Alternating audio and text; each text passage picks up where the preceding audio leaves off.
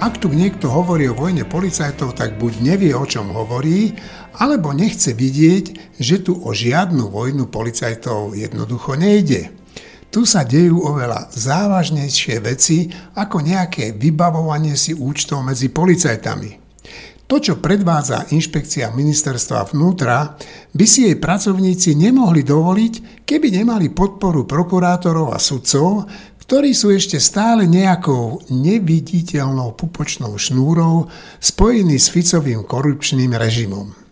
On ho budoval a oni mu ho pomáhali udržiavať v chode, profitovali z neho a dnes všetkými prostriedkami bojujú o to, aby sa nič nezmenilo. Kvôli údajnej vojne policajtov dokonca zasadala Bezpečnostná rada štátu. No a výsledok? Najlepšie ho pomenoval denní gen. Titulok článku, ktorý hodnotí výsledky tohoto mimoriadného zasadnutia Bezpečnostnej rady, bol takýto. Koalícia nasadí proti rakovine v štáte homeopatika. Počúvate týždeň s týždňom. Dnes tu so mnou sedia Marina Galisová, Michal Olách, Martin Mojži, Štefan Hríb a cez aplikáciu Zoom bude s nami tu aj Juraj Petrovič, ktorý si užíva krátku dovolenku v Prahe. Príjemné počúvanie vám praje Evgen Korda, aj keď vzhľadom na tú prvú tému sa o príjemnom počúvaní asi veľmi hovoriť nedá. Juraj, prosím ťa, ty si na dovolenke v Prahe, Sleduješ to, čo sa deje teda v politike a na policii a na prokuratúre, čo sa deje na Slovensku? Sledujem a nejako ma to neprekvapuje. Bohužiaľ, to, čo sa deje momentálne v polícii a prokuratúre a hlavne teda povedzme aj to zasadnutie Bezpečnostnej rady štátu, ukazuje neuveriteľnú bezmocnosť a neschopnosť proste politických predstaviteľov, najmä zo strany Olano, tu je vidieť veľmi pekne, ako strana založená na jednom človeku, ktorá má poskladanú kandidátku z ľudí stretnutých niekde na schodoch vonku v meste, nie je schopná nominovať proste schopných, schopných uh, a akcieschopných uh, nominantov do, do štátnych funkcií. Jednoducho, tu je vidno obrovskú nemohúcnosť vlády, ktorá nie je schopná si poradiť so záškodníckou činnosťou, o ktorej som presvedčený, že je teda vedená zo strany Smer 1 a Smer 2 a bohužiaľ to nevidím vôbec dobre, pretože ak to takto bude pokračovať, tak vlastne akékoľvek snahy o predčasné voľby by tejto koalícii viac menej skôr pomohli, lebo ak takto budú ešte dva roky fungovať, tak po dvoch rokoch už e, ty a zrejme ani ja sa nedožijeme normálnej vlády na Slovensku. No, e, to, že predčasné voľby by pomohli e, tejto vládnej koalícii, už nehovoríš len ty, už som to počul z viacerých úst, a už sa začínajú aj ozývať hlasy, že Mikulec, ktorého ja si vážim celkom, ale mm, ktorý vlastne je zodpovedný vo veľkej miere za to, čo sa deje ako minister vnútra, takže že mal by odstúpiť. Tak čo si ty o tom myslíš? No, jedna vec je, že by zrejme mal odstúpiť, pretože tam sú viaceré veci, ktoré, ktoré sú očividne nezvládnuté. Ale nie je to len zodpovednosť ministra Mikulca, ja si myslím, že to hlavne zodpovednosť Igora Matoviča, pretože on ho do tej funkcie nominoval a oni v podstate spoločne nezabezpečili vlastne výmenu na postoch, ktoré sú kľúčové preto, aby skutočne tie rozviazané ruky policie mohli fungovať. Takže a ďalšia otázka, ktorá sa natíska, je samozrejme, že kto tam príde po ňom. Koho je schopné Oleno nominovať do funkcie ministra vnútra, kto by mal dostatočnú váhu, silu aj odhodlanie riešiť tú vzniknutú situáciu a nikoho takého nevidí. Ak by niekoho našli, bolo by to asi dobre, ale nevidím momentálne nikoho, koho by Olano bolo schopné na tú funkciu nominovať. Takže ten problém je, že čím, kým ho nahradíš, áno, fajn, nech odstúpi, ale kto tam príde po ňom? To môže byť už len horšie. No to máš pravdu, ja si tiež myslím, že hľadať gaunerov, ktorí chcú funkcie, nie je taký problém, lebo tých gaunerov za tie roky, čo tu vládol smer, v tých vysokých funkciách bolo dosť, čiže tam by sme vedeli nájsť nejakého, ale nájsť slušného a výkonného človeka, ktorý má predstavu, čo s tým, to je podľa mňa viac menej nemožné. Áno, aj odvahu a politické krytie. To je tiež veľmi dôležité. Lebo bez toho to nejde. Jednoducho ten človek by musel mať jednoznačné politické krytie z celej vládnej koalície. No a vieme, ako sa k tejto situácii stavia Boris Kolár. Takže už to je vec, ktorá vec významným spôsobom komplikuje. No, veď to je jedna vec, že aj vidím, že napríklad taký Matovič, namiesto toho, aby túto vážnu krízu, ktorá fakt ohrozuje túto vládu, aby, aby to riešil, tak on rieši, že či nejaká Kolíková bude nejakou ministerkou a, a že by nemala byť a že treba otvoriť koaličnú zmluvu, no tak ak sa mu to podarí, tak ja si myslím, že do mesiaca nám povedia, že predčasné voľby budú. E, je to možné, sám, mňa neprekvapuje, že čo rieši Igor Matovič, pretože Igor Matovič rieši len Igora Matoviča. To znamená, že jeho osobná pomsta voči Márii Kolíkovej má prednosť pred kľudne aj zrušením Slovenska ako štátu. Jednoducho to je jeho povaha a tak to proste je. Takže mňa neprekvapilo, že on namiesto obrovskej krízy v polícii a na prokuratúre bude riešiť proste svoju krivdu do mnelu, či skutočnú, to už je jedno, kedy Maria Koliková proste povedala, že ona nebude s ním vo vláde. Takže to je pre neho to úplne najdôležitejšie na svete a tak to aj vyzerá. Ako vnímate vy vlastne to všetko, čo sa deje okolo zatýkania, prepúšťania z väzenia rôznych ľudí, e, zvolávanie mimoriadnej, mimoriadného zasadnutia Bezpečnostnej rady, Jednoducho bežný človek sa už v tom nevyzná. Štefan. Tak čo ja viem, ja som bežný, človek a nez, nezdá sa mi to až také komplikované. Uh, tak dve veci.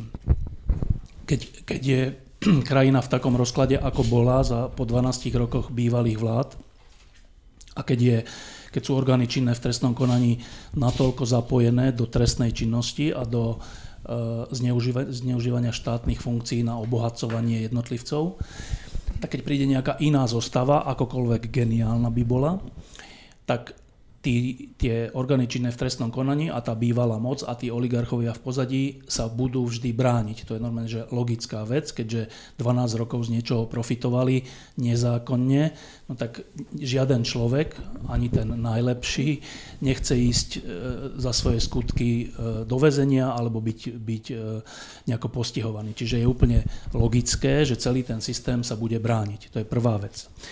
Druhá vec, keď chcete takýto systém poraziť alebo nejak zmeniť, tak e, musíte rátať s tým, že sa bude brániť a teda musíte hneď od začiatku e, nasadiť všetky svoje sily, inteligenciu a všetko na to, aby ste v tom boji úspeli. Lebo to nie je ľahký boj, to je že najťažší boj, to je ťažšie ako reforma nejaká.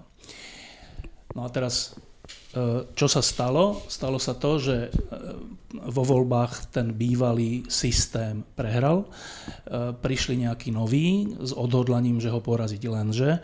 Ten systém mal v tých orgánoch činných v trestnom konaní a všade inde množstvo svojich ľudí, veď inak by to nefungovalo. Veď ten systém bol založený na tom, že má svojich ľudí na prokuratúre, na súdoch, v polícii, medzi vyšetrovateľmi všade a tí tým pádom umožňovali ten, e, ten unesený štát, ten mafiánsky štát.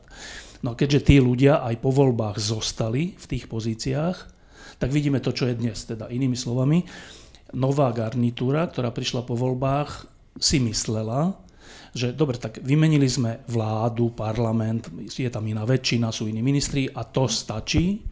A boli ľudia, ktorí hneď po voľbách hovorili, že počúvate, ale vy keď nevymeníte rozhodujúcich ľudí v orgánoch činných v trestnom konaní, tak oni vymenia vás. Takto znel ten citát.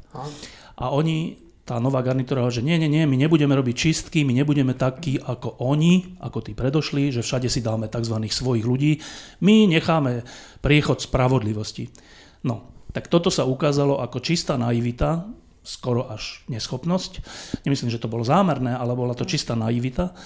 Výsledkom čoho je, táto situácia, že tie orgány činné v trestnom konaní, tam je aj veľa slušných vyšetrovateľov, sudcov, prokurátorov, sa začali snažiť poraziť ten unesený štát. No ale ako sa to robí? No to sa robí tak, že robíš oficiálne kroky, plus máš všelijaké porady, tajné porady, súkromné porady, všeličo, kde rozmýšľaš, čo s tým, lebo tá druhá strana robí všelijaké úskoky a fauly a všeličo, má svojich obhajcov, má svoje procesné e, teda požiadavky, ktoré akože na procesných chybách sa môže celý ten prípad zastaviť a tak. No a vyšetrovateľia, prokurátori a sudcovia zase sú na tej druhej strane, najprv teda vyšetrovateľia a prokurátori, ktorí zase musia proti tomu niečo robiť. Oni keď sa snažia takéto komplikované veci odhaliť, tak musia tiež robiť svoje finty, e, musia robiť nejaké protiútoky voči hentým útokom a tak. No lenže keď máš u najbližších svojich vyšetrovateľov v tej skupine zvedov alebo agentov tej druhej strany, ktorí ťa, navyše, ktorí ťa navyše nahrávajú pri tom, no tak to je takmer isté, že to prehráš, lebo Samozrejme, že v súkromných rozhovoroch a v tajných poradách a v poradách, kde sa hovorí o tom, že ako na to, keďže henten zločinec urobil hento a čo my teraz urobíme, Samozrejme, že tam sa hovorí inak ako v oficiálnej reči a, a, a pri oficiálnych zápisniciach. No lenže keď sa to nahrá a potom sa to zverejní a Siska na, to, na tom sa spolu podiela, tak to vyzerá potom tak, že tí vyšetrovatelia robili niečo na hrane zákona alebo za hranou zákona. No a to je, znova sme pri tom, to je tá chyba, ktorá sa stala hneď na začiatku, že keď chceš poraziť unesený štát, tak si musíš spočítať svoje sily, musíš si spočítať sily toho súpera a musíš nasadiť všetko, čo máš na tento zápas. Oni to nenasadili, naivne si mysleli, že to netreba, že stačí vymeniť vládu a to už pôjde potom samé a to je dnešný výsledok. Čiže mne sa to nezdá vôbec nezrozumiteľné alebo nejaké tajomné, že kto je na koho strane, ja teraz aj čítam všude, kde, že vlastne už nikto nevie, kto je s kým a proti komu, akože nevie. Stále je to ten istý zápas, tá istá vec s touto chybou, ktorá sa urobila na začiatku. No, isté, Števo, ale ty nie si celkom obyčajný človek, ty to pozorne sleduješ, ale nejaká babička z Očovej alebo Ujo z Ružomberka, ktorý to nesleduje tak detailne, to nemôže chápať, ale ak si vypočuje tento podcast, tak to pochopí, lebo teraz si to úplne jasne povedal Marina. Ja by som ešte dodala to, že na Slovensku je taká tradícia vlastne aj po páde komunizmu bolo to, že nie sme ako oni. To bola mantra, to bolo podstatné heslo, ktoré na jednej strane malo dokazovať morálnu oprávnenosť a e, morálnu výšku tej, toho nového systému a tých nových ľudí, ktorí s ním prišli ale na druhej strane dokázalo aj to, že istú takú naivitu naozaj, že sa ne, nedokázalo sa Slovensko nikdy vyrovnať úplne s komunistami a s eštebákmi, nikdy. Ale neviem, či je to len naivita. Ja mám stále pocit, že to je aj taká tá, ja neviem, či istá taká lenivosť alebo nechuť robiť ťažké veci to možno nie je lenivosť. Proste nechuť robiť ťažké veci vyplýva z mnohých faktorov, aj zo stresu, aj zo zapierania problémov, že nie sme schopní sa s niečím vyrovnať, nás to prevalcuje mentálne a tak tomu nečelíme. A radšej sa tvárime, že však ono sa to nejako vyčistí. A tu sa to nevyčistilo a takisto po nástupe, teda po voľbách posledných, po nástupe novej vládnej koalície sa mnoho vecí neurobilo, takýmto spôsobom, že sa neurobili tie personálne výmeny a podľa mňa nie iba z naivity, ale aj z toho, že je to ťažké. A do toho, akože, do toho je ísť, je to náročné a mnohí ľudia do toho nepôjdu jednoducho. A potom je tu ešte taká vec, že my toto robíme aj pri reformách, čiže nerobíme. A všetko, čo neurobíme, sa nám vypomstí. A to sa ukázalo na príklade prokuratúry, cez ktorú teraz ide veľká časť boja toho starého uneseného štátu proti silám spravodlivosti. A to sa dalo predpokladať a stalo by sa to hoci kedy, nielen teraz, aj inokedy, pretože tá prokuratúra je na to ideálny nástroj. Čiže akúkoľvek reformu neurobíme, vypomstí sa. No, ja by som len e, dodal k tomu jednu vec, že keď Števo hovoril o tom, že vo vnútri tých vyšetrovacích tímov boli špióni, ktorí e, pre tú zlú stranu vynášali informácie, hovorili o všetkom, čo sa tam deje a že to potom mohli zneužiť a ako vidíte, nakoniec aj zneužili, tak ja musím povedať, že dnes som si pozrel tlačovú konferenciu Borisa Kolára a musím povedať, že takého špiona máme aj vo vláde. To je strana Sme rodina. Áno, to keď som počul dnes, čak pustíme si kúsok z toho, tak mi rozum zostával stáť. Martin. No, ja si myslím, že E, úplne súhlasím so Števom, že to nie je že nejasné alebo nezrozumiteľné. To je, že čoraz jasnejšie, akože to, čo sa teraz stalo, že nejaký vyšetrovateľ inšpekcie Vyšváder obvinil, zadržal a sudca ich zobral do, do väzby vyšetrovateľov NAKA, ktorí sú obvinení z toho, že pripravovali obvinenie Vyšvádera. Však to je jak z Havlovej hry, to je že čistá absurdita. Ja si dokonca myslím, že špioni, nešpioni, to je, že tak smiešne a nezmyselné obvinenie, že každý normálny sudca by to musel okamžite zhodiť zo stola a tým spisom vybiť po ušiach tam toho prokurátora a tých vyšetrovateľov, ktorí to doniesli, ale tu nie. Toto je, toto je taká krajina, to znamená, že ja si myslím, že to už nemôže byť jasnejšie. To, čo sa tu deje, je presne to. Veľkým prekvapením pre mňa je, že sa našlo 20-30 policajtov, ktorí robia reálne svoju robotu, potom nulovým prekvapením, že sa nájdú ľudia, ktorí im to kazia. Mne sa zdá nad slnko jasnejšie, že jeden z podstatných bol Vladimír Pčolinský, ktorý na túto úlohu zneužíval Slovenskú informačnú službu. Voči tomu sa tí policajti dokázali veľmi prekvapujúcim ťahom ob- ubrániť a teraz tá druhá strana robí podobnú vec na opačnú stranu. Uh, mimochodom, ja si myslím, že ten Pčolinský, to nejak ušlo pozornosti médií, respektíve to nevyvolal veľké komentáre, on sa k tomu priznal. On mal teraz pre Jojku rozhovor, kde to v podstate potvrdil, že, že Siska začala sa v tom, tomuto venovať zákonným spôsobom tak postupne, po tom, čo u ňoho sa zvyšovalo to podozrenie, že oni to robia proste, že on sa normálne prizná k naprosto podivnému, podivnému konaniu z hľadiska riaditeľa SIS. Teraz je tam toto a k tomu, že naozaj to, čo sa deje, áno, však tí policajti, tých 20-30 policajtov sa pustili do šialeného boja veľmi odvážne, fungovali v ňom veľmi dobre. Teraz ten, ten protivník protiútočí. Prekvapujúca je jedna vec, že protiútočí tak slabo, že v skutočnosti na nich nedokázali nájsť nič, akože zatknúť niekoho kvôli tomu, že išiel zatknúť mňa, to je fakt dosť slabá, dosť slabý prípad. A druhá vec ešte k tomu, čo sa tu hovorilo, že, že tí policajti nemajú podporu od tej vlády, no tak to je podľa mňa, neda, nie je dané tým, že nie sme ako oni. Matovič, keď boli, išlo o tie okresné úrady, alebo čo to išlo, tak vymienia, akože urobil takú čistku plošnú, to má on rád, celoplošnú čistku, urobil na celom Slovensku, na toto on nemá. Akože rozdiel medzi Matovičom a Kolárom je, že Kolár rozumie a chce brutálnym spôsobom zarobiť na nájomných bytoch, Matovič siaha tak podľa mňa do stavieb z lega, že to by vedel tak nejakým spôsobom uh, legislatívne podchytiť, aké sa môžu, do akej výšky a tak ďalej, ale reálne stavby, oni proste na to nemajú. Oni nemajú na to, aby rozumeli, čo to je. Oni nemajú na to, aby rozumeli, že, tu je, že to je mocenský boj, v ktorom teda už sú aj že samopaly na jednej a na druhej strane. Akože však tvrdenie, že...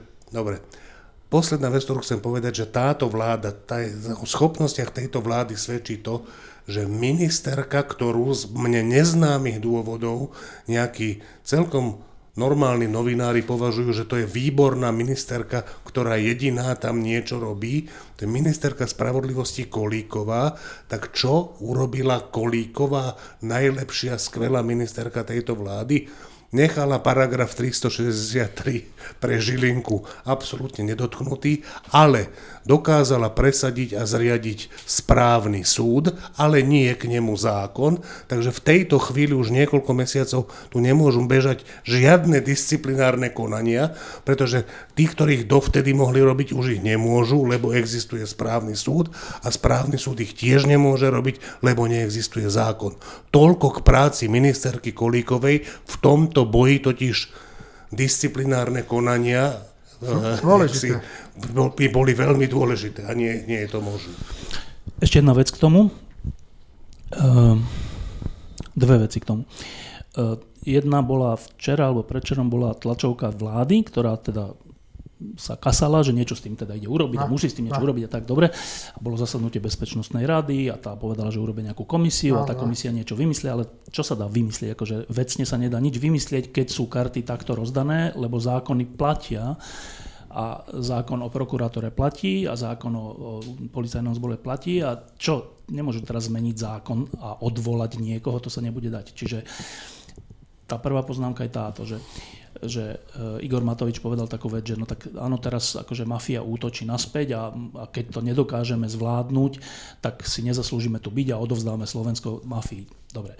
Tak e, iba taká kratučká, kratučká pripomienka, že toto rozostavenie figúrok a síl sa rozhodlo hneď po voľbách, keď práve Igor Matovič si povedal, že môjim najbližším partnerom bude Boris Kolár.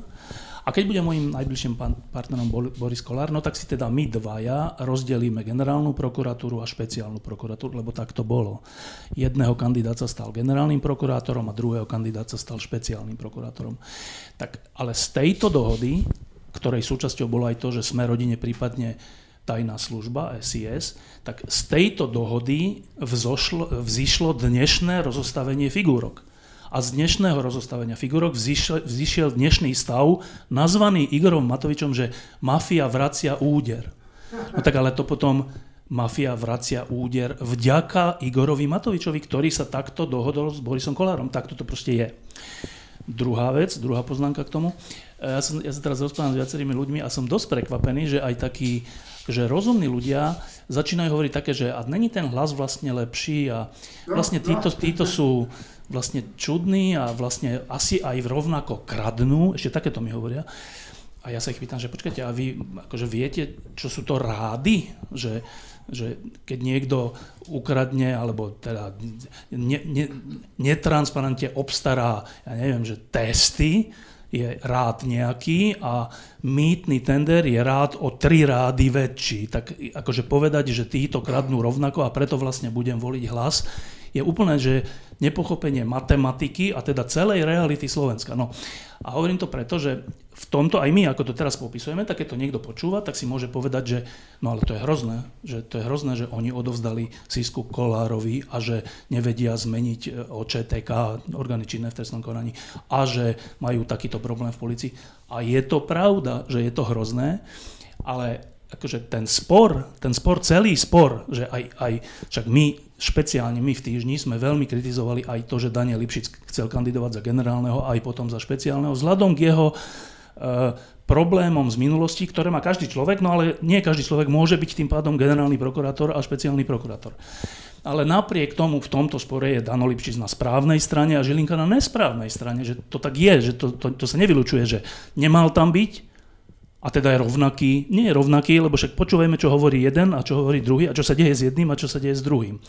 Čiže pri tomto všetkom, aby ľudia zase nemali nejakú depresiu, že všetci sú tu od diabla, to tak nie je, len zase, aby sme sa z tejto situácie dostali, tak zase musíme popísať, že čo je problém tej dnešnej moci, lebo ináč sa z toho nedostaneme. Ak budeme hovoriť, že dnešná moc je v poriadku, tak potom prečo je tento problém? Tento problém nevznikol z neba, nespadol z neba.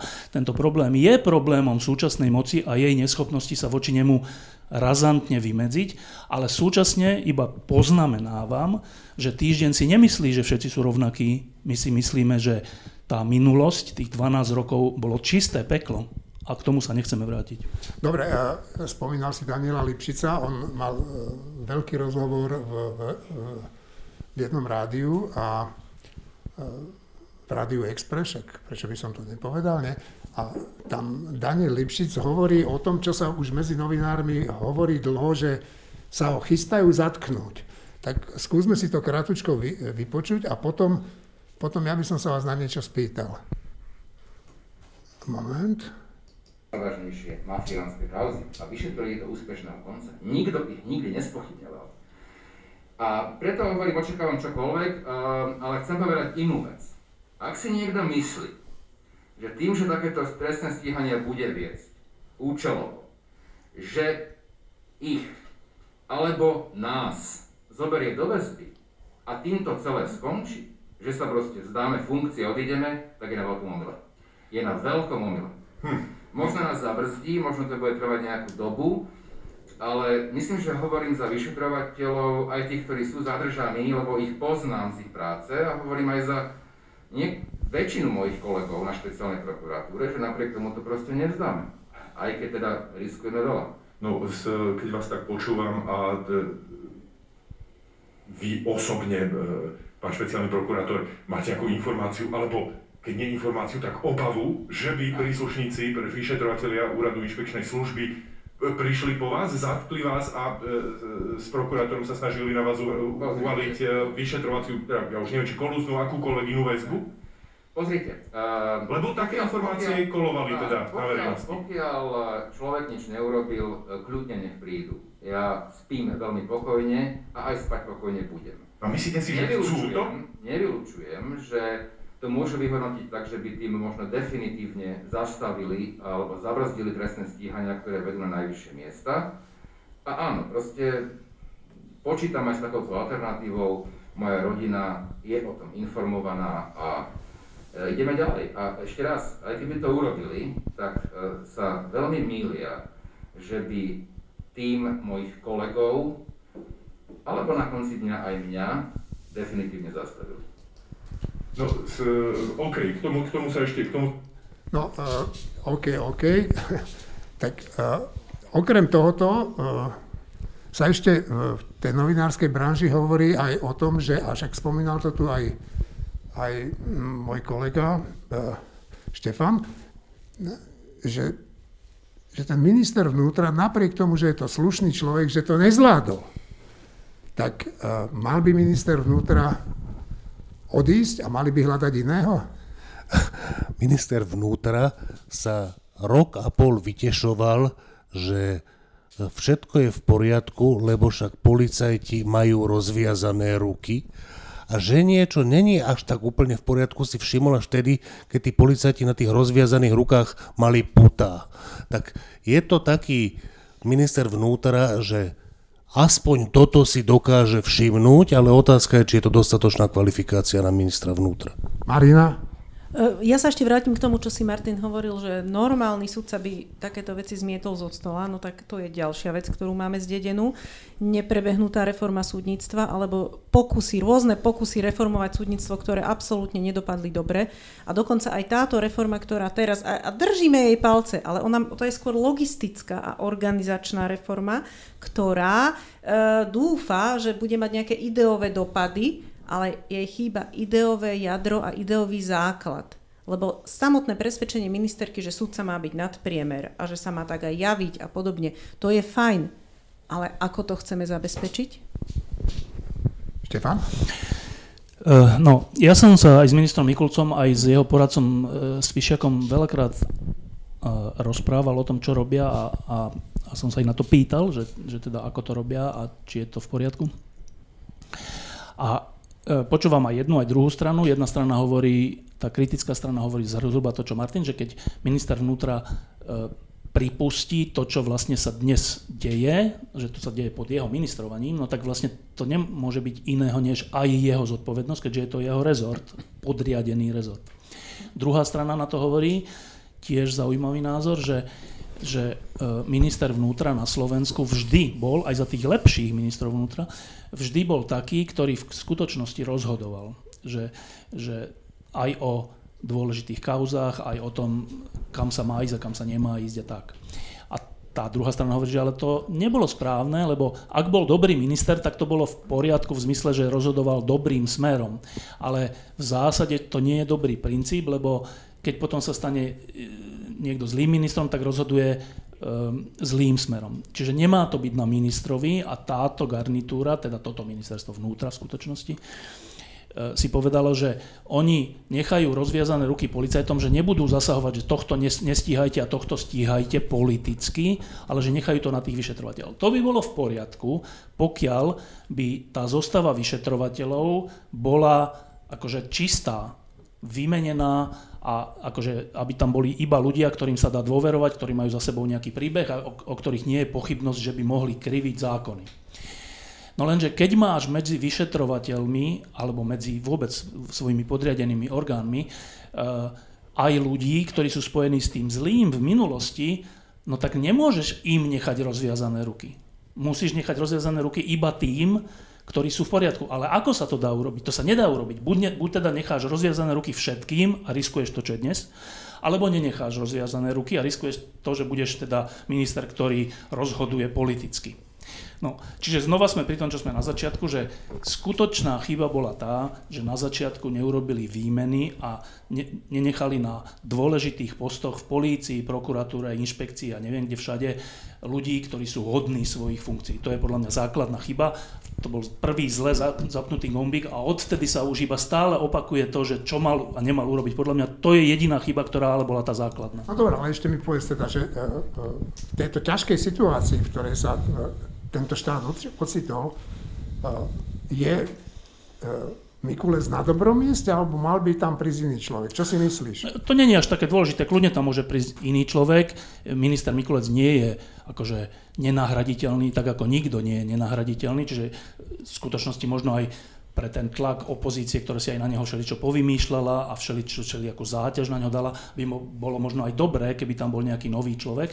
Len hovorím, že to nie je riešenie, lebo však videli sme, čo sa stalo na inšpekcii, že bol tam šéf inšpekcie, ktorého zavreli no. právom, lebo sa aj priznal, ten, ten pôvodný, ten nevymenený po voľbách. Dali tam nového a ten je dnes zavrený samotnou no. inšpekciou. Tak to znamená, že keď bude nejaký nový minister, ja si nemyslím, že nastane to, že bude kľud znova bude proti tomu ministrovi všetko a znova bude ten zle zapnutý gombík on riešiť, ktorý sa je skoro neriešiteľný. Čiže možno by bolo aj dobré, keby tam bol nejaký, nejaký akože bezúhonný človek, ale ten bezúhonný človek by bol za mesiac v očiach opozícia a teda veľkej časti verejnosti znova úhonný a boli by sme tam, dnes. Ja k tomu chcem povedať, vlastne to nechcem povedať, ale, asi, ale myslím, že to treba povedať. Uh, 100% súhlasím s tým, čo Števo povedal, že ten prvý základný, tá prvá základná chyba je personálna politika tej novej vlády v tých kľúčových miestach o prokuratúre vieme, čiastočne v policii. A k tomu asi treba povedať toto. Jaroslav Spíšiak, ktorý je poradca ministra vnútra a ktorý mal, mal moje obrovské sympatie dlhé, dlhé roky, a aj som mu držal palce a nebolo to len také fanúšikovské, zdalo sa mi. Tak on v nejakej lampe Števovi povedal explicitne raz, že keď sa ho Števo pýtal, že nejak pri, pričasto sa stáva, že ľudia, ktorých on menoval do nejakých funkcií, sa potom obrátili proti nemu. Tak Jaroslav Spíšiak vtedy sa tak usmial tým svojím spôsobom, povedal, že áno, že asi, má, že asi mám zlý odhad na ľudí. Ale napriek tomu, že toto jasne sám pred sebou priznal. Nezdá sa mi, že teraz, keď je mi poradcom ministra vnútra Mikulca za posledný rok a pol, že sa toho drží. Zdá sa mi, že opäť sa riadi svojou intuíciou Jaroslav Spišiak a tá intuícia, zdá sa, opakovane mu radí, aby nehodných ľudí dával do vysokých pozícií, ako Zurian, šéf NAKA, je jeden z tých piatich, na ktorých sa spolu s Vyšváderom a Santusovou chystalo to, chystala NAKA to obvinenie, že sa snažia mariť tie veci. Čiže bývalý šéf NAKA, ktorý sa tam ale, ja si myslím, že ja, už ne, ja si už nepamätám, ktoré veci viem z kuloárov a ktoré viem oficiálne, ale myslím si, že takto to sformujem podľa mojich informácií Jaroslav Spišiak nebol proti tomu, aby sa Branislav Zurian stal šéfom NAKA.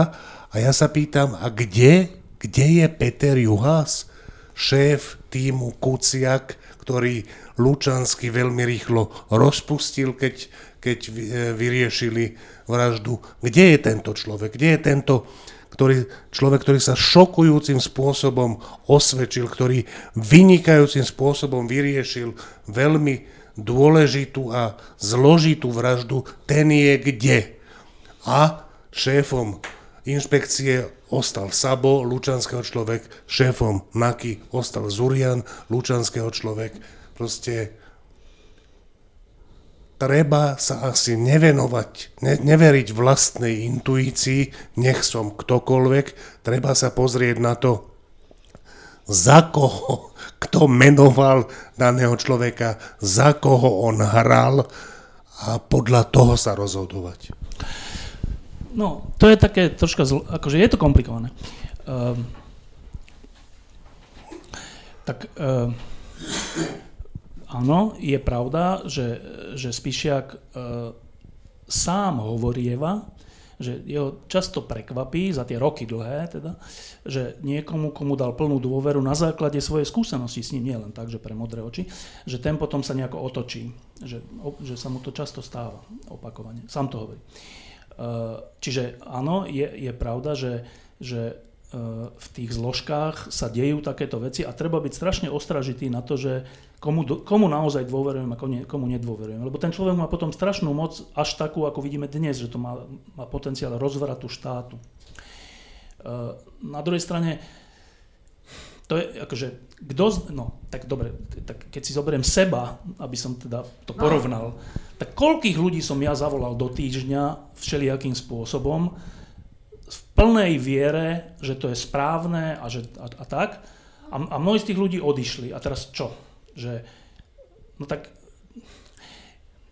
neviem, ja si myslím, že keď máš ten pocit, že niečo je správne, tak to urobíš bez ohľadu na to, že máš skúsenosť pred tým, že sa to niekedy nepodarí. To, to je, nevyvodzoval by som z toho, že tá intuícia je zlá. Možno sa zmenili okolnosti, možno sa zmenili tí ľudia.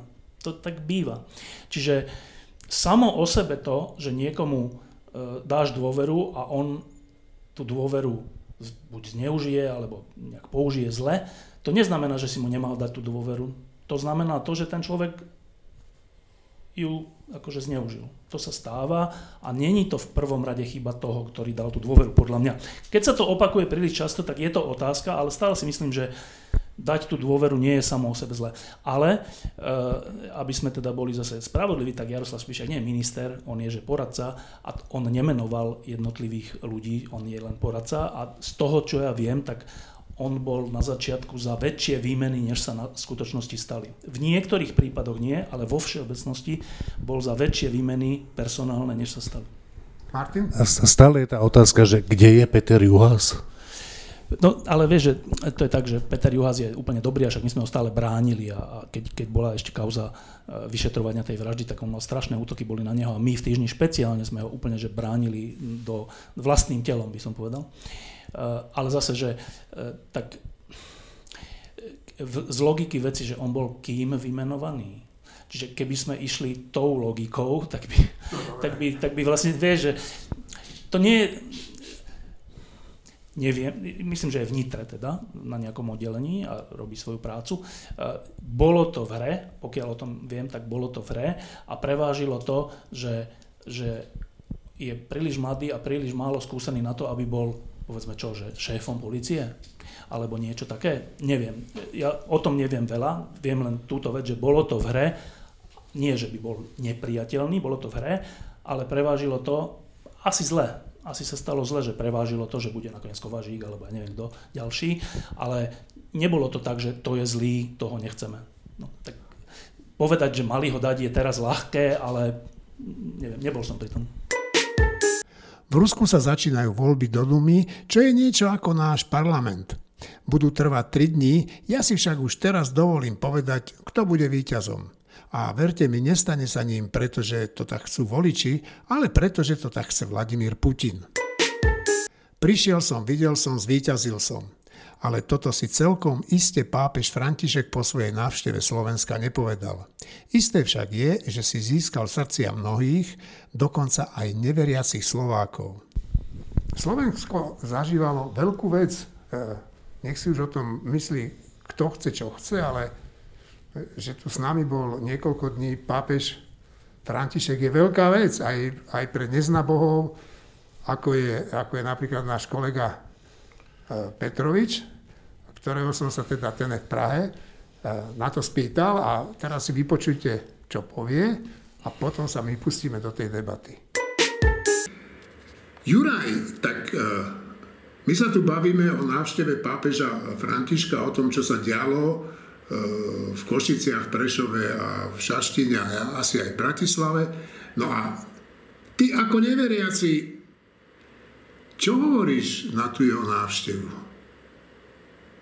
No, pre mňa aj ako neveriaci, mňa sa to pýtali priatelia včera v Prahe večer, ja som hovoril, že aj pre mňa ako neveriaceho to bola veľmi, z môjho bola dôležitá návšteva, ktorá vyslala veľmi silný signál aj voči slovenskej katolíckej cirkvi, ale nie len voči nej, pretože to napríklad prvýkrát, čo sa pápež stretol s predstaviteľmi židovskej náboženskej obce a podľa nemeckého denníka Die Zeit dokonca vyslovil teda to, že sa hambí za Jozefa Tisa ako katolického kňaza, ktorý spôsobil genocídu slovenských židov a to je veľmi, veľmi silný signál úplne bez ohľadu na to, či si veriaci alebo neveriaci. Takže tu rozhodne prebehli, pominiem teraz Roberta Bezáka, to, že sedel v Šaštine vedľa neho, pominiem to, ako sa k tomu postavili slovenskí predstavitelia katolíckej cirkvi a tak ďalej. Ale tento jeden, tento jeden signál bol pre mňa veľmi, veľmi dôležitý ako človek, ktorý každého 9. septembra pri tom pamätníku obeti holokaustu vnímam to ako veľmi silný signál, ale celá tá návšteva aj pre mňa bola veľmi zaujímavá a vyslala veľmi dôležité signály. Uvidíme, ako sa k tomu postaví slovenská verejnosť. To je úplne iná otázka. Ja si myslím, že ako vždy rýchlo zabudne. No, asi áno, aj pod vplyvom tých predstaviteľov Slovenskej katolíckej cirkvi.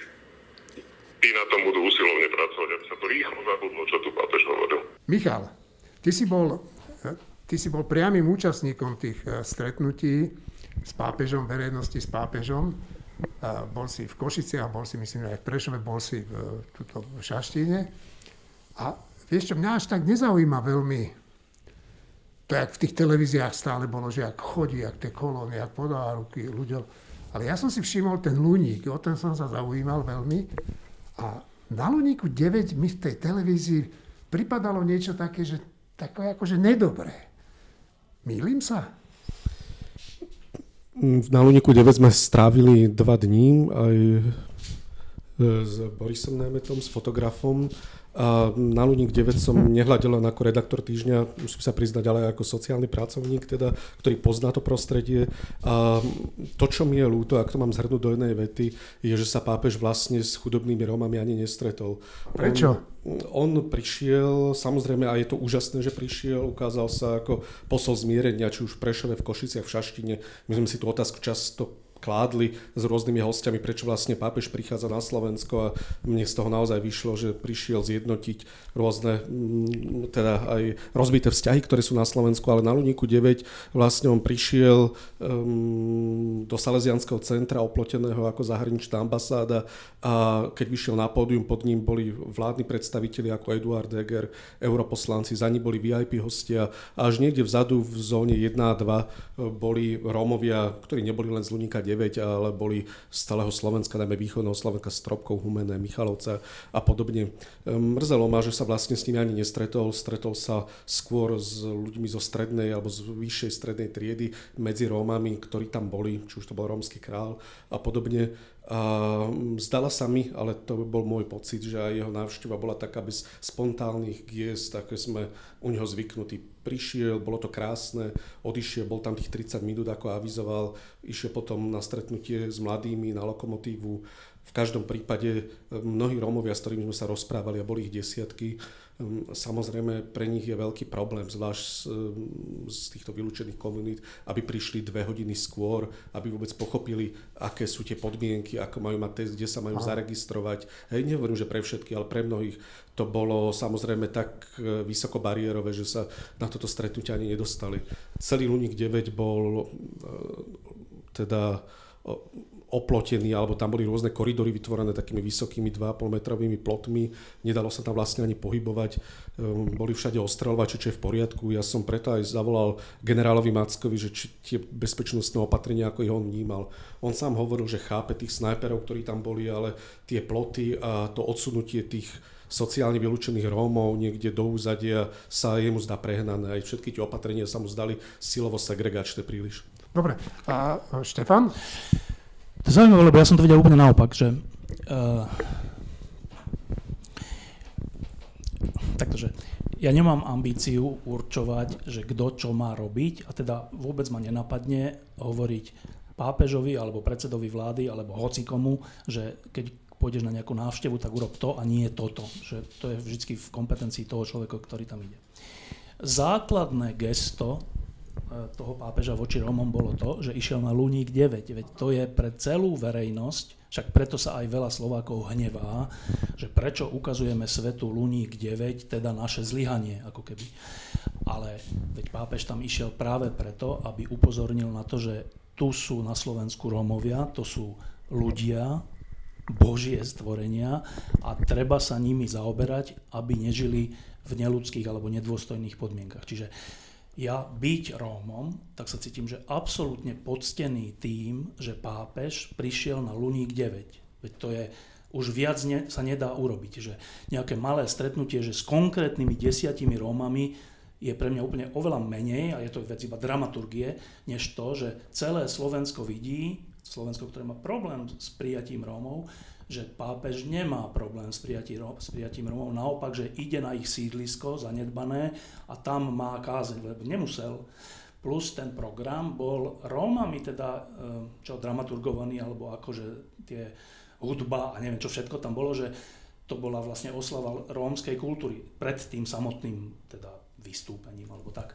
Čiže mne sa laicky zdá zvonka, že to je, že naopak, úplne ja mám úplne opačný pocit, že že tým, že pápež ako jedna zo svetových osobností sa rozhodol, že bude na Slovensku konkrétne na Luníku 9, že väčšej pocty a väčšieho uznania sa Rómom slovenským nedostalo za posledné 10 ročia. Miško chce reagovať? A to je určite úžasné a pokiaľ aj Eduard Heger povedal, že sa bude snažiť pomôcť Rómom po tomto stretnutí, tak pokiaľ sa to pretaví do iného postoja majority voči Rómom, tak naozaj to stretnutie bolo úžasné a uznávam, že každý, kto ho videl na obrazovkách, ho mohol vidieť presne aj takýmto spôsobom. Ja to však vidím tak, že aj ten program, ktorý hovoríš, bol v mnohom problematický. Či už v tom, že sa delili Rómovia a Slováci, či sa stereotypne zase Rómovia ukazovali len ako kováči alebo len, taký, alebo len ako tanečníci. Ja viem, že sú to zdanlivo detaily, len to sú už tak staré zabehnuté stereotypy, s ktorými sa snažíme vybehnúť, lebo oni potom v praxi vyzerajú tak,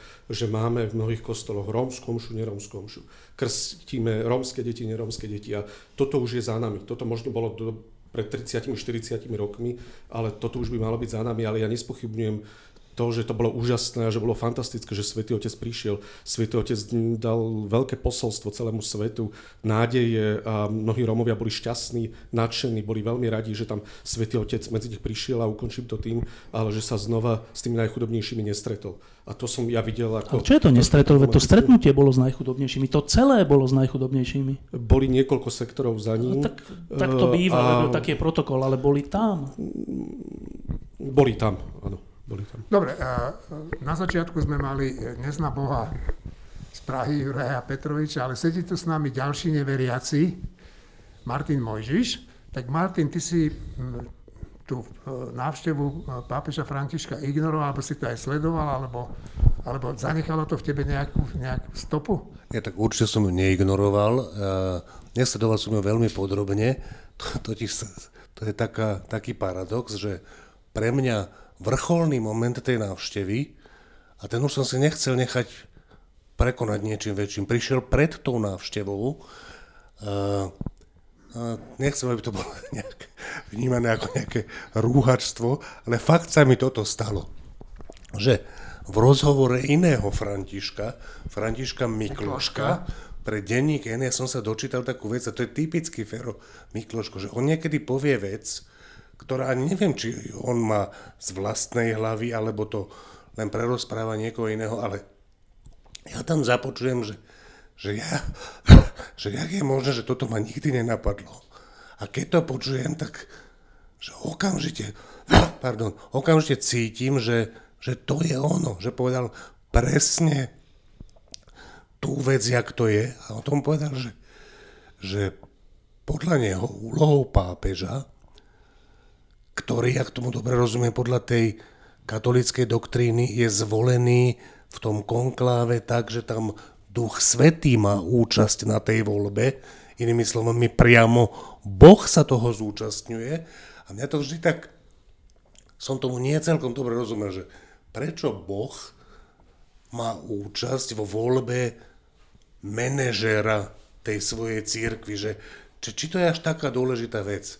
A teraz dojde ten Fero Mikloško a, a povie, a povie, že, že úlohou pápeža je pripraviť tú církev na najbližšie obdobie, na, budú, na budúcnosť. To znamená, že, že úlohou pápeža a úlohou toho Ducha Svetého, ak tam je prítomný, ale keby som bol katolík, tak tomu úplne verím, je nie zvoliť manažera, zvoliť niekoho, v kom bude ukázané pre toto obdobie tento svet taký, aký je, čo je rozumná cesta, rozumné uberanie sa.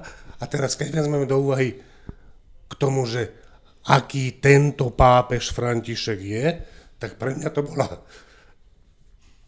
tak silná myšlienka, že už ďalej som si ju nechcel nechať čímkoľvek prekonať. Štefán. Uh, no, kto, ja na to iba nadviažem. Uh, ja som to vlastne napísal aj do týždňa, ale tá návšteva to tak zvýraznila, že existujú ľudia, ktorí sa venujú tomu, že čo je to vlastne církev, čo je to vlastne svet a že teda, čo je to vlastne Boh, čo tým myslíme tým slovom a, a tak, že není to iba také, že sú ľudia, ktorí to neberú iba tak povrchne, že, alebo povrchne tak tradične, ale že rozmýšľajú o tom. A e, viacerí z nich dochádzajú k takému zaujímavému názoru, že, e, že církev, alebo teda kresťanstvo ako také, je napriek tomu, že to už je 2000 rokov, že je v skutočnosti iba v puberte svojej, že to nie je, že už všetko vieme a je to také akože ustálené učenie alebo vôbec církev a že, že, že viacerí dochádzajú k tomu, že, že my sme úplne na začiatku, že úplne na začiatku. A teda príklad, e, najprv bolo kresťanstvo zakazované a, a kresťania boli hádzaní levom a boli popravovaní a, a vraždení a tak. A potom sa stalo to, že, že sa kresťanstvo stalo oficiálnym náboženstvom. A to je už skoro 1000, ja neviem, 1700 rokov dozadu. Čiže strašne dlhá doba. A keď sa stalo kresťanstvo oficiálnym náboženstvom, tak keďže bola taká doba, tak často sa stalo, že kresťanstvo a moc splynulo v jedno, teda trón a, a, pápež a trón a náboženstvo bolo v jednom. A potom sa stalo to, že, že ľudia museli byť veriaci, lebo král bol veriaci, alebo ľudia museli byť protestanti, lebo ich šéf bol protestant, alebo museli byť katolíci, lebo ich bol, král bol, bol katolík. A to je, že úplne v rozpore s tým, čo je kresťanstvo na začiatku. Že v úplnom rozpore, že jakže musím byť veriaci, jakže musím byť katolík, alebo musím byť protestant. Čo to? Akože král, ktorý vedie náboženskú vojnu. Akú náboženskú vojnu? Čo je to, že náboženská vojna? No ale my s, s týmito pojmami žijeme 1700 rokov a nerozmýšľame už o nich. Že keď sa povie, že náboženské vojny, tak si každý predstavíme nejaké vojny. Že však jasné, že to boli náboženské vojny. Ale aké to boli náboženské vojny? Čo na tom bolo náboženské? Čo je náboženské na tom, že niekoho chcem presvedčiť, že musíš byť katolík, ináč ťa zabijem. Alebo musíš byť protestant, ináč ťa zabijem. Čo je na tom náboženské? Že to je úplne mimo náboženstva v tom zmysle, aké je kresťanstvo. No. A teda ten pápež František, podľa mňa, je naozaj zoslaný akože z nebies v tom zmysle, že, že on reprezentuje nie mocenské kresťanstvo, nie to kresťanstvo, ktoré je spojené s trónom a s povinnosťou a s tým, že musíš alebo nesmieš byť taký alebo onaký. Dokonca on hovorí o slobode a nie o povinnosti. Viac hovorí o slobode, sa k samotným akože k biskupom a kňazom v dome hovoril, že najdôležitejšia vec je, že aby ste k ľuďom pristupovali, že musia mať slobodu. Vy im nemôžete hovoriť, čo musia a nesmia robiť, lebo to, to ich stratíte. Ľudia sa musia rozhodovať slobodne, lebo to je vzťah celé kresťanstvo a to je slobodná vec. Aký, kto má rád vzťah, ktorý je povinný? Nikto, podľa mňa. No a teda to, čo chcem povedať, je, že myslím si, že môže to byť tak, že teraz je, ide byť nová éra, ktorej František je predzvesťou asi zatiaľ. A tá nová éra by mohla byť v tom, že sa dá kresťanstvu ten pôvodný obsah že odídeme od tých 1700 rokov moci, slávy, bohatstva, pričom aj veľa dobrých vecí samozrejme, ale že vrátime sa k tomu pôvodnému. A pápež František však to robí jedným gestom za druhým, že ne, nebýva v paláci, ale v dome Svetej Marty. To je taký jednoduchý dom v Ríme. Nebýva v tom paláci. Nechodí v obrovskom aute a chodí v obyčajnom aute. Ide pešo. E, proste jedno gesto za druhým je, ukazuje to, že pápež, pápež František sa chce vrátiť 1700 rokov dozadu, nie k tomu, aby boli kresťania prenasledovaní, ale k tomu, že tu ide o slobodný vzťah každého z nás voči Bohu a nie inštitucionálny vzťah a nie mocenský vzťah. A nemusíme počítať, koľko príde na púť, či príde 50 tisíc alebo 350 tisíc. A nemusíme počítať, či je katolíkov na Slovensku 60% alebo 80%. A keď bude 50, tak budeme smutní. Vôbec to takto nie je. Ide o slobodu a ja si dokonca myslím, že to ani nie je tak, že Boh ako Martin hovoril, že tú svoju církev mysliac veriacich. ja neverím, že existuje niečo ako neznaboch, si toto dvakrát použil. Všetci sú církev, ale církev je zlé slovo, ktoré by sa malo podľa mňa prestať používať na pár rokov, ale že všetci sú stvorenstvo, to nie je tak, že katolíci, alebo evanelici, alebo protestanti, alebo ja neviem kto, charizmatici, sú milší Bohu ako iní. No a toto všetko podľa mňa reprezentuje František, čo je, že neuveriteľná zmena a, a strašne tomu treba držať palce, však nie nadarmo je on v tom Vatikáne s týmto zmýšľaním skoro osamotený. No ja skôr než dám slovo Martinovi, ja len kratučku poznámku k tým symbolom, keď si hovorí, že kde býva, že sa nechá voziť v normálnych autách, tak on dokonca odmietol nosiť tie povestné červené topánky a nosí obyčajné také čierne šuchtošky my to voláme. Martin. Ja si som chcel povedať jednu vec, že som si spomenul, že, že predsa len ten, tá, ten môj dojem spred tej návštevy, on raz prekonal, on, použil, on použil, podľa mňa to viackrát použil v tých svojich prejavoch alebo aj v kázniach, geniálne slovné spojenie, že tvorivá viera. Že, že k tomu má sa pristupovať tvorivo, že to nemá byť zošnurovaná vec, ktorú ťa naučili a ty ju musíš poslúchať. Že súčasťou tej viery má byť tvorivosť. To, sa mi, to, má, to má ďalšia taká vec, čo ma nenapadla predtým. A v tom momente, ak som to si prvý raz prečítal, tak som okamžite vedel, že áno. Marina? No, ja chcem povedať len to, že áno, ako katolička verím, že na voľbe pápeža sa zúčastňuje, že ho priam vyberá Svetý Duch. Uh, Počkaj, to naozaj? Povedal, áno, určite áno. Ja to teda verím. aj vybral aj tých zlých? Áno, pretože akú mal voľbu? To som Vieš, čakal. personal no pool? No prečo, tak boli len zlí k dispozícii? To nikdy no, tak, tak není.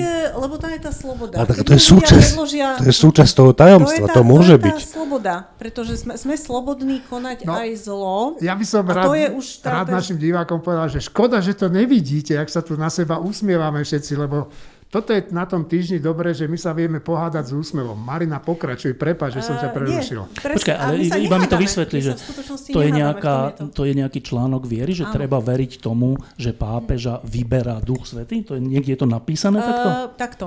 Peter Alebo je to len taká prvým povera. nástupcom Krista, ktorému no, Peter Kristus bol, no. povedal teda, no. že ty si Peter Skala, na, tvoje, no. na tebe postavím svoju církev a brány pekelné ju nepremôžu každého ďalšieho vlastne vyberá Duch Svetý prostredníctvom konka.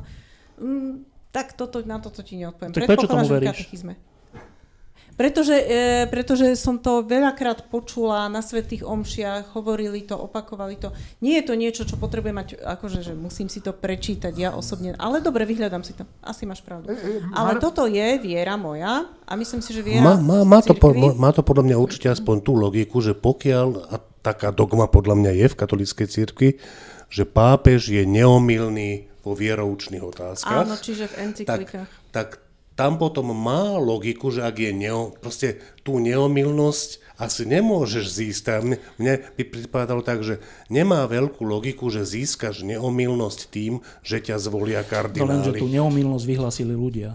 Uh, áno, ja, ja, ja, no, to, to, tú neomilnosť by som radšej asi nezo, ne, raz, ona sa ja, strašne je, zle chápe. To je, problém je, že ja o tom nerozprávam ako o svojej viere, ja o tom rozprávam ako o podľa mňa veľmi peknej a veľmi zrozumiteľnej a veľmi vnútorne konzistentnej viere a v tej vnútornej konzistentnosti mi pripadá tá časť, No ale že to sa je na tom nekonzistentné. To by zúčastňuje bolo nekonzistentné. Iba, iba toto dokončím. To by, bolo nekonzi- to by bolo konzistentné vtedy, ak by to bolo tak, že máme niekde vytesané Bohom, že pápež je neumilný a vtedy je Dobre, potom rozumiem. zodpovednosť Boha, Áno, áno, aby bol áno, pápež rozumiem. dobrý zvolený. Ale to, Rozumiem, to nie, tá rozumiem. dogma neumilnosti má Ja by som koľko do rokov? neomilnosti Dobre. ešte ani nezachádzala. Koľko to má rokov? Však to nie je také staré. Nie, to není staré. Len problém je ten, že ona nie je, tá neomilnosť je tak úzka. Ľudia si myslia, že vy si myslíte, že pápež je neomilný. Že všetko, čo povie. No. Alebo Myslíte, že- nie, pápež je, to má tak veľmi vý, úzke vymedzenie, tá jeho neomilnosť, že tam sa naozaj zmestia ešte tí nešťastní Borgiovci. To neviem, no. Ale problém je inde. Problém je ten, že ak by som tomuto neverila, tak ja musím veriť tomu, že ho vyberajú nejakí konkrétni kardináli tam a prejaví sa. No ale aj na nich pôsobí ten duch svetý. Nejako, tak ako na každého z nás mimochodom, e, myslím si osobne, že aj na tých, ktorí na to neveria, tak nejakým spôsobom nás to dobro ovplyvňuje. Hej, a nie, samozrejme, slobodné rozhodnutie človeka je, či to príjme, či nie. To je už dilema z, už od rajskej záhrady, hej? že prečo teda sme urobili toto, alebo prečo sa rozpráva príbeh, ktorý vysvetľuje pád človeka týmto spôsobom, lebo lebo človek prejavil svoju slobodnú voľu a nejakým spôsobom sa rozhodol, že nepôjde s Bohom, ale pôjde svojou cestou a tak ďalej. No a ale tak sa to je môžu rozhodnúť aj vôľa. kardináli. Lenže to je úplne super, že my tú slobodu máme. Ale tú A- slobodu háda majú aj kardináli. No isté, že majú. A keď sa rozhodnú nie, zle, keď sa rozhodnú zle, tak sa rozhodnú zle. Tak vtedy ale myslím, že tam to nejakým Svätý, si myslím. spôsobom, že ten Duch Svetý nepôsobil a že nič z toho Pôsobil, pápeža nie je TZV situáciách. Aký mal výber, prvá vec? A či z toho pápeža naozaj nič nie je použiteľné pre tú dobu? Ja to, ja to viem posúdiť podľa toho, že ja som nesúhlasila so všetkým, čo povedal aj Borgia tento pápež. Taliansko napríklad. No možno, neviem, či to bol zrovna účel. No, tak áno. ale mohol byť. Ale niečo tam použiteľné určite je. A Neviem, toto je... sa zdá, toto sa mi zdá, a tak dobre, to je iba jedna malá, malý výseč, ale, malá výseč, ale akože myslieť si, že Boha, že teda pápeža vyberá duch svetý, To není tak. je, je Ale on ho nevyberá spôsobom, že teraz mu tam e, ideme zo všetkých ľudí že na zemi. Vnúkne ste- väčšine pa- kardinálov také rozhodnutie, že nakoniec je to taký pápež, ktorý No, je duch svetý spokojný takto, Ak tomu sú ja- vnímaví. to si neviem To je tá naša sloboda, že oni nemusia byť vnímaví na jeho pôsobenie. Počúvajte, nemohol by som ja na to zareagovať takto, že a, a mali, mohli by sme tú debatu tým ukončiť, ešte potom tam slovo Miškovi, že áno, tak nie, Mišo, nechce. Tak ja to vidím takto, že ten duch svetý tam naozaj je, je ale v niektorých prípadoch ho prehlasujú.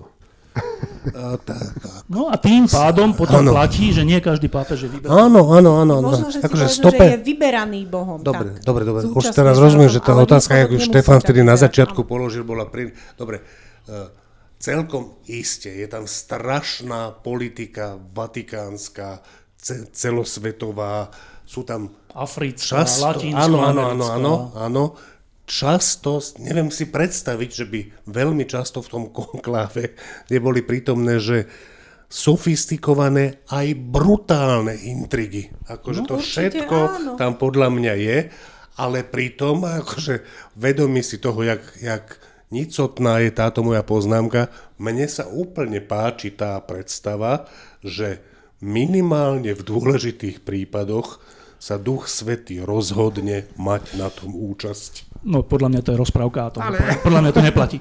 Ale, a zase tá pozitívna stránka veci, že vidíme, a to hovoria to vlastne všetci znalci Vatikánu dnes, že, že to, čo reprezentuje pápež František, je úplne menšinová vec v samotnom Vatikáne, a teda v tých aj mocenských štruktúrách a finančných a neviem akých všelijakých duchovných štruktúrách Vatikánu, pápežovho Vatikánu, je tam on v menšine.